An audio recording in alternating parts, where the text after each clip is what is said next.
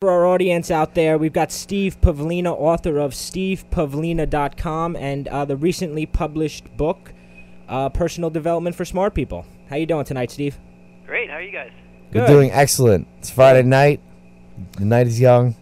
All right, Steve. Uh, just for the audience out there, just tell us a little bit about how you uh, got started in personal development.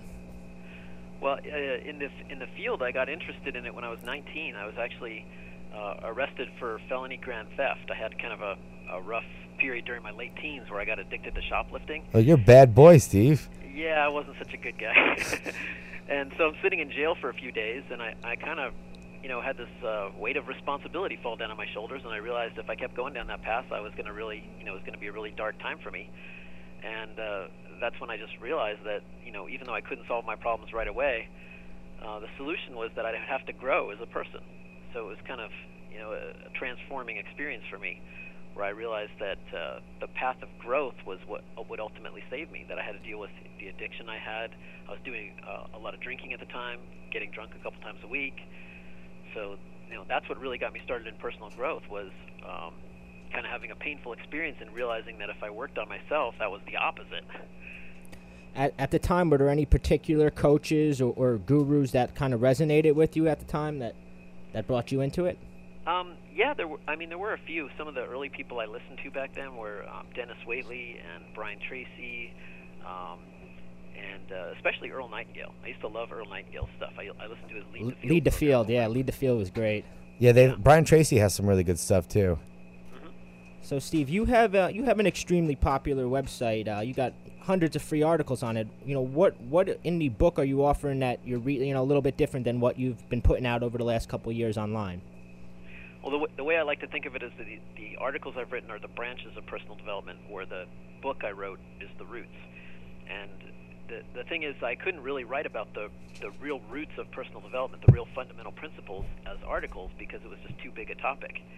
Uh, so when I when I was writing articles, I'd have things on topics like you know how to have better relationships or um, how to improve your productivity, how to become an early riser. Little, you know, mostly just attacking little parts of um, personal development.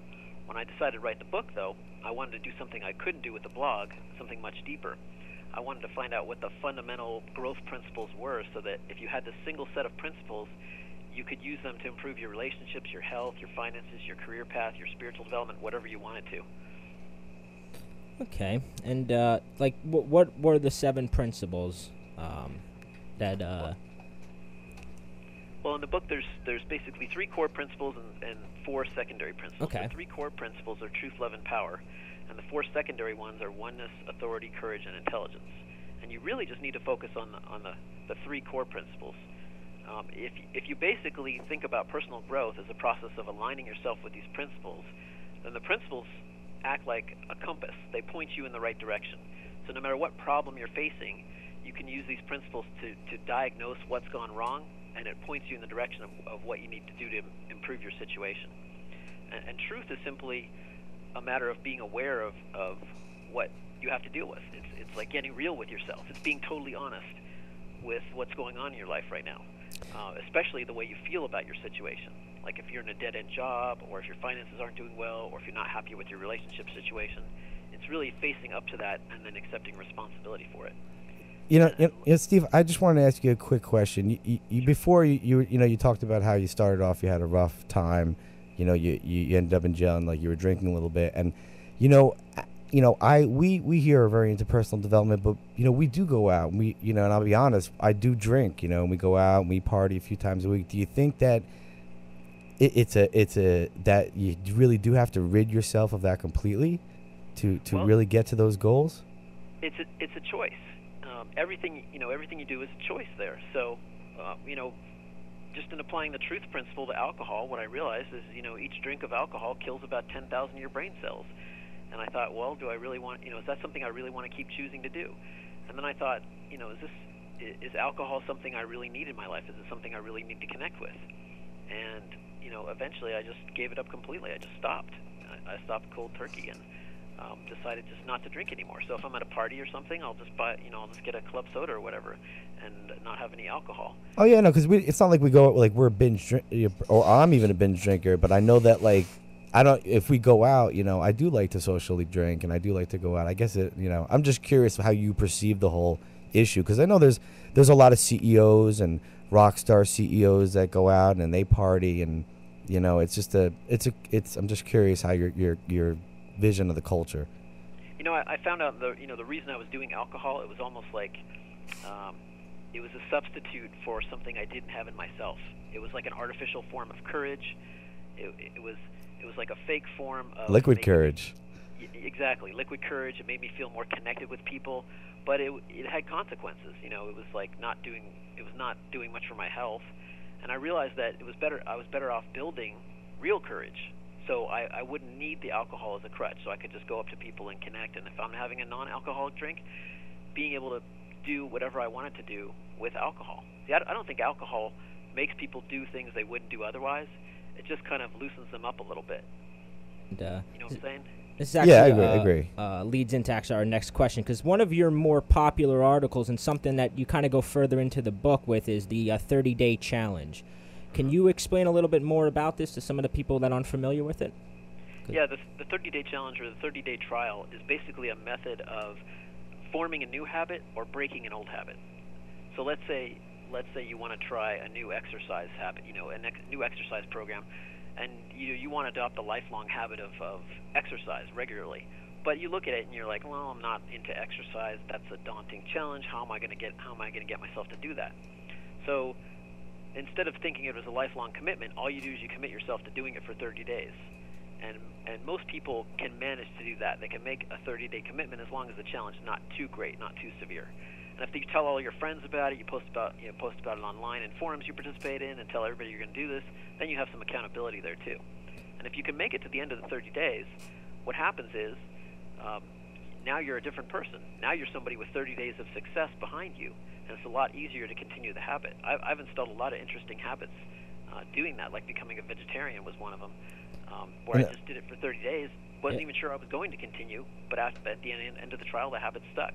It's funny because I, I, I just read that in your book recently, and I, I, actually became a vegetarian about eight years ago. The same way I had read another book, and they're like, "Try it out," and I tried it out for 30 days, and I uh, I never went back either. And when people ask me the same kind of thing, like, "Why did you do it?" I just said, "Well, I just tried it, and I liked how I felt after 30 days, and it was easy to stick with it. It, it didn't even become a, a, a conscious thing anymore." And, and yeah. from and from what I understand, that the, the the human mind, if you do anything for 30 days, it's almost a somewhat of a first ingrained process. I mean, even any activity done 30 days straight in a row usually develops a habit. Isn't that is that isn't that is that the principle behind it? Yeah, that's the principle behind it. I mean, you do it that long and it's already ingrained. It's like your your your mind is already conditioned to keep doing it. It's almost harder to stop. Mm-hmm. But there you don't have to keep going. There's there's many times I did a 30 day trial of something, like I tried a different diet, and I thought, you know what, I didn't really get any results from it. It's not for me, so I went back to my old diet. Okay, so you had like a like a you know, a, a po- yeah. a trial period, and you're like, you know, if it's if I'm not getting it, I'm gonna go back. I'm gonna pull out. Mm-hmm. And I mean, there's all these different diets out there. How do you know which one's right for you? You know, different ways of exercising. How do you know if you're going to like it or not? The, the thing is, is like instead of si- st- standing on the sidelines and wondering, just dive in and try it for 30 days. Because whether you succeed or fail, at least you'll know. Then you can let it go. Yes, Steve. Even going back to like the conversation you were having with my, my co-host Mike about uh, drinking and socializing, if somebody wants to see, maybe they can do the the thirty day uh, thirty day challenge of not drinking when they go out to bars and see. No, well, I think even you remember because there was a long point in my life where I didn't drink. I was always the de- you remember I was always the designated driver, and I, I really didn't drink at all.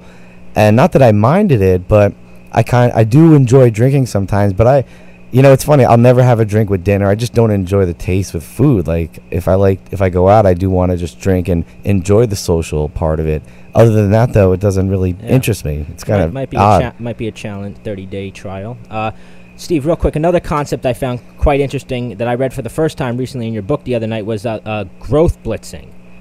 Um, how did you come up with the idea of growth blitzing and, and picking the little uh, topics on the different uh, general principles that you went over in the first half of the book. Sure, growth blitzing is basically you know you take take an area of your life and you just you just dominate you you master it, or you know you can even kind of extend it to several different areas of your life and just um, basically do an all-out blitz on it and, and get it changed. So this is an area where you know sometimes you'll have you'll have yourself burdened under this this bad habit you just can't get get past. You know, if you if you want to just blitz through it, you can do something where you you basically just use overwhelming force to um, to, to get through it. Where you you know you tell everybody you're going to solve this habit. You get support from from your friends and your family. You um, you know you basically just um, go overboard on it. You're, you're almost like putting yourself uh, uh, responsible, like by telling everyone you're making yourself liable. It's kind of. And do you do you is it- recommend you, you recommend that pressure? Yeah, I mean, for a lot of people, that's exactly what what it takes. That that helps for me sometimes too. Sometimes when I want to do something new, I'll blog about it. Like earlier this year, I did a 30-day trial of a entirely raw food diet, um, just eating nothing but fruits, vegetables, nuts, and seeds. And because I blogged about it the whole way, like each day posting pictures of what I ate, I had that accountability with my visitors. So I have thousands of visitors reading as I'm going along. So how could I possibly quit partway through? You know, even if it was hard, I had to keep going because I had all that accountability. Yeah, no, it's a, it's Uh, definitely. you, an you actually gave me a good idea for my personal blog. Uh, Steve, you actually made a, a pretty drastic career change a few years back, starting StevePavlina.com. Um, what advice do you have for someone who might be contemplating a major change in their life like that? Um, well, you know, first thing is is get in touch with how you feel about your current career, because I was running a computer game development business, and I was feeling more and more disconnected from it. It was I'd ran I'd run the business for 10 years, and it was my dream in my 20s to do that, and I loved it at first. But as I got in my 30s, I got a little bored with it, and kind of wanted to do something different. It just didn't seem that significant or exciting to me anymore. But I I procrastinated on changing um, for years. And what what I found that helped me make that transition was just to simply um, kind of mentally check out from the old career and just start focusing my attention on what I really wanted to do to get in touch with that. And what I really loved was what I was doing on the side all the time in my spare time. When I wasn't working on my games business, I was always reading personal development books and listening to audio programs and finding ways to save up money to go to new seminars. So I thought, why don't I just try to try to make that into my career since I enjoyed it so much. But I didn't know how to make money at it. So all I did is is started started up a new website where I basically just shared advice for free. Just started writing articles for free.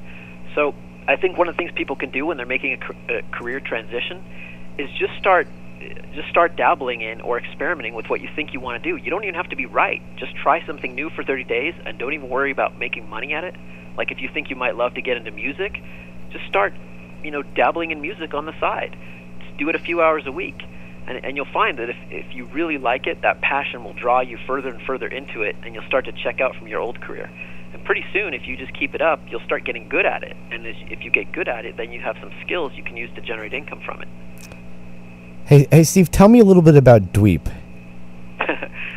Dweep was this uh, this computer game I wrote in uh, 1999, and it was it was kind of an interesting transition because before that, for the first five years I was running my games business, I was always doing um, you know, working with larger publishers, working on these um, larger projects that were funded by them, and I met with nothing but frustration during that time. And the, all the deals we had got canceled, or you know something bad happened, and we never got games released, um, except the ones we did on our own, released over the internet.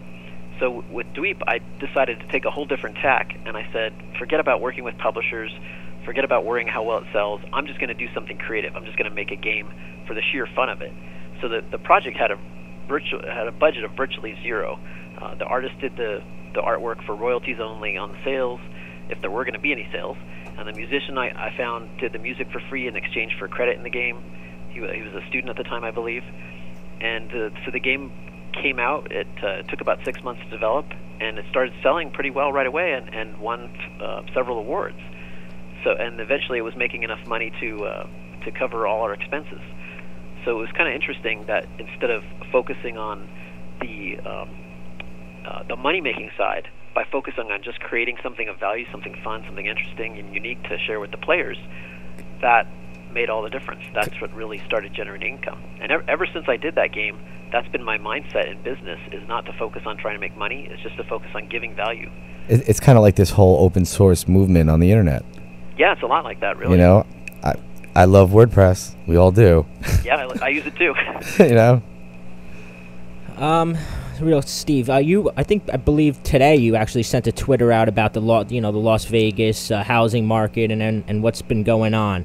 Um, any particular advice to the people out there who might be panicking this week, and you know, how would you recommend somebody approaching this, kind of using the the uh, principles laid out in the book? Well, you know, I was I was in a situation like that years ago where um, you know I, I was uh, not doing well financially. I was like $150,000 in debt, and I ended up going bankrupt. But during that time, that was actually the time that I developed Dweep. That was the, that was the time you know I'm developing this award-winning computer game for no money, while everything's crashing down around me. And I get a you know I get an eviction notice at my apartment, and so uh, my wife and I have to scramble to move during this time uh, to a to a cheaper place to live. And, and the the funny thing was is that you know I couldn't do that much about the financial situation. I just wasn't making enough money at the time. There was no way to make up that kind of money, and the creditors weren't going to wait. So I really just had to let go of all that financial stuff around me. And I found that by going through that experience, I realized I just didn't care about that stuff anyway. I didn't care about you know what kind of apartment I lived in. I didn't care about uh, what kind of car I drove. What I really cared about was was the creativity. So it was actually a really positive experience to go through that um, that bankruptcy because it, it allowed me to strip away all that false stuff about worrying about money and, and, and you know caring about how well I was doing financially. And and I just uh, even in that in that time where my finances weren't doing well, I learned to just focus on giving something of value to other people. And even even though my finances were, you know, crashing, I learned that I could still contribute. I could still give. And I think that's I think that's a mistake a lot of people make is is they they get tighter and tighter and they get more and more fearful when their finances aren't doing well. When really the solution is to let go of all that, just let it crash around you if it has to, and shift your mindset to focus on contributing something. Yes. Go out and, and give something to somebody because there's going to be somebody else out there who's in worse shape than you are. Steve, it's Find very, a way to help them out. It's, it's very funny because we're all smiling right here. We're all just talking about a lot of this stuff recently and, and different stuff. And, you know, everything's really tough right now. And, and personally, we do a lot of other entrepreneurial stuff here and there. But it's uh, that mindset. I mean, the, the you're talking about crashing down, your finances not worrying about it. A lot of people, they buckle when that happens. They they fear that you know all my friends are doing this you know they all have cars i'm i'm, um, you know my car is a piece of junk i'm i'm this i'm that and and it, it's hard it really is you got to fight it though it's just, and if you've never been there you like if you've never been long and, down and then came back and and done the time it's hard to see it i think Yeah, you know, I mean, you know, we we get so attached to our stuff, and the funny thing is, is that the less attached I am to my stuff, the easier it is to to keep it. The easier it is to secure it. I mean, after I went through that time, my finances rebounded, and uh, you know, I'm doing fine right now. The funny thing is, even though the economy is doing pretty badly, I, like I just read that nine percent of the houses in Las Vegas are in foreclosure. Like, you know, like you mentioned, and um, uh, my wife and I are doing fine financially, and actually our our business is is growing. I'm getting more um, speaking engagement offers now since my book came out, and and the reason I know that we're doing um, just fine is that you know what generates money in the first place. Where does the income come from? Money is just an exchange of value. So if you focus on creating and, and value and getting into the hands of other people, that's exactly the thing that generates income. But if you focus on trying to get money, well, you you may or may not succeed because why should why should you get money? You know, you've got to give something to get it. You've got to. It's an it's a medium of exchange. So what are you exchanging for that money you're trying to get? You know, I, I think t- I think too many people tighten up on their finances and they actually give even less, and all that does is just accelerate the crash. But you c- you can pull through the crash if you. Uh, you know, even if you end up losing some money and losing some of your stuff, you'll recover if you shift your mindset to focus on giving value, because that is exactly the activity you need to do that generates income.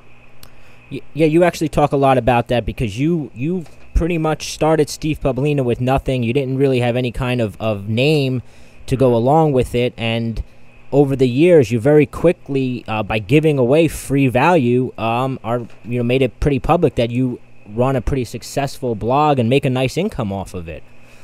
Um, Yeah, I mean, the, you know, the the funny thing is, is the the income all came indirectly. I still keep I still keep posting new articles today for free, um, just because I love it so much. Yeah. And and the income was really indirect. It was from advertising and donations and um, uh, affiliate sales, things like that. But you know, even even now, I'm actually cha- I, I even while the economy is going down, I'm changing my business model to focus even less on trying to generate income and even more on trying to give give value. Like I'm actually removing advertising from the site. By the end of the year, there's going to be no third-party ads on my website, and I'll be I'll be generating income in other ways, um, so that the site will be even less cluttered and uh, e- even more accessible to people. I'm also going to be making some other business model changes down the road to try to get the content out, to the, out there even further. Um, so the funny the, because the the strategy I find that works for me is I just keep focusing on the on the on the giving value side, and somehow the money just takes care of itself. I mean, for all this time, I I, I haven't had any, uh, you know, until my book came out just a few weeks ago. I haven't had any products, haven't had any sales, haven't had any customers, um, no inventory, and no employees. But yet there's all this income coming in. so, so you know, how do you explain that? And and the reason I think is um, just focusing on the value side. People before I offer I asked for donations on my site, people kept asking to donate. So it actually saved me time to put up the donations link. Yeah.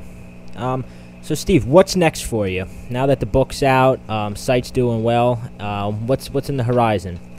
Well, I, th- I think I'm going to leverage the book to start doing a lot more speaking. I, I also thought about doing, you know, you know expanding into other media. Uh, I don't think of myself as a blogger so much. I think Mhm. of myself as, as somebody who's just really passionate about personal development and wants to share that. So I'm always thinking about what other media can I expand into. Maybe online video. Uh, I'm definitely I definitely love doing more uh, professional speaking. So I'm prob I'm most likely as the book continues to sell, I'll just leverage that to start getting more speaking engagements and and just start taking that message into different media. Um, online video, maybe more audio stuff. Um, you know, anything I can um, get up on my website that will help deliver that message. And you offer phone coaching now as well, right? For your uh, some of for your readers. Yeah, actually, I just started building an interest list for that a couple months ago, so I haven't started doing it yet. Okay. But that's something I I should get going by the end of the year. Excellent, Steve. All right, we got to uh, we got to wrap it up, and I'm really appreciative of you calling in. Sure, It's uh, nice talking to you. it was great talking to you guys too. I just want to remind everyone that you're listening to 90.3 WMSC Montclair State's Underground Radio.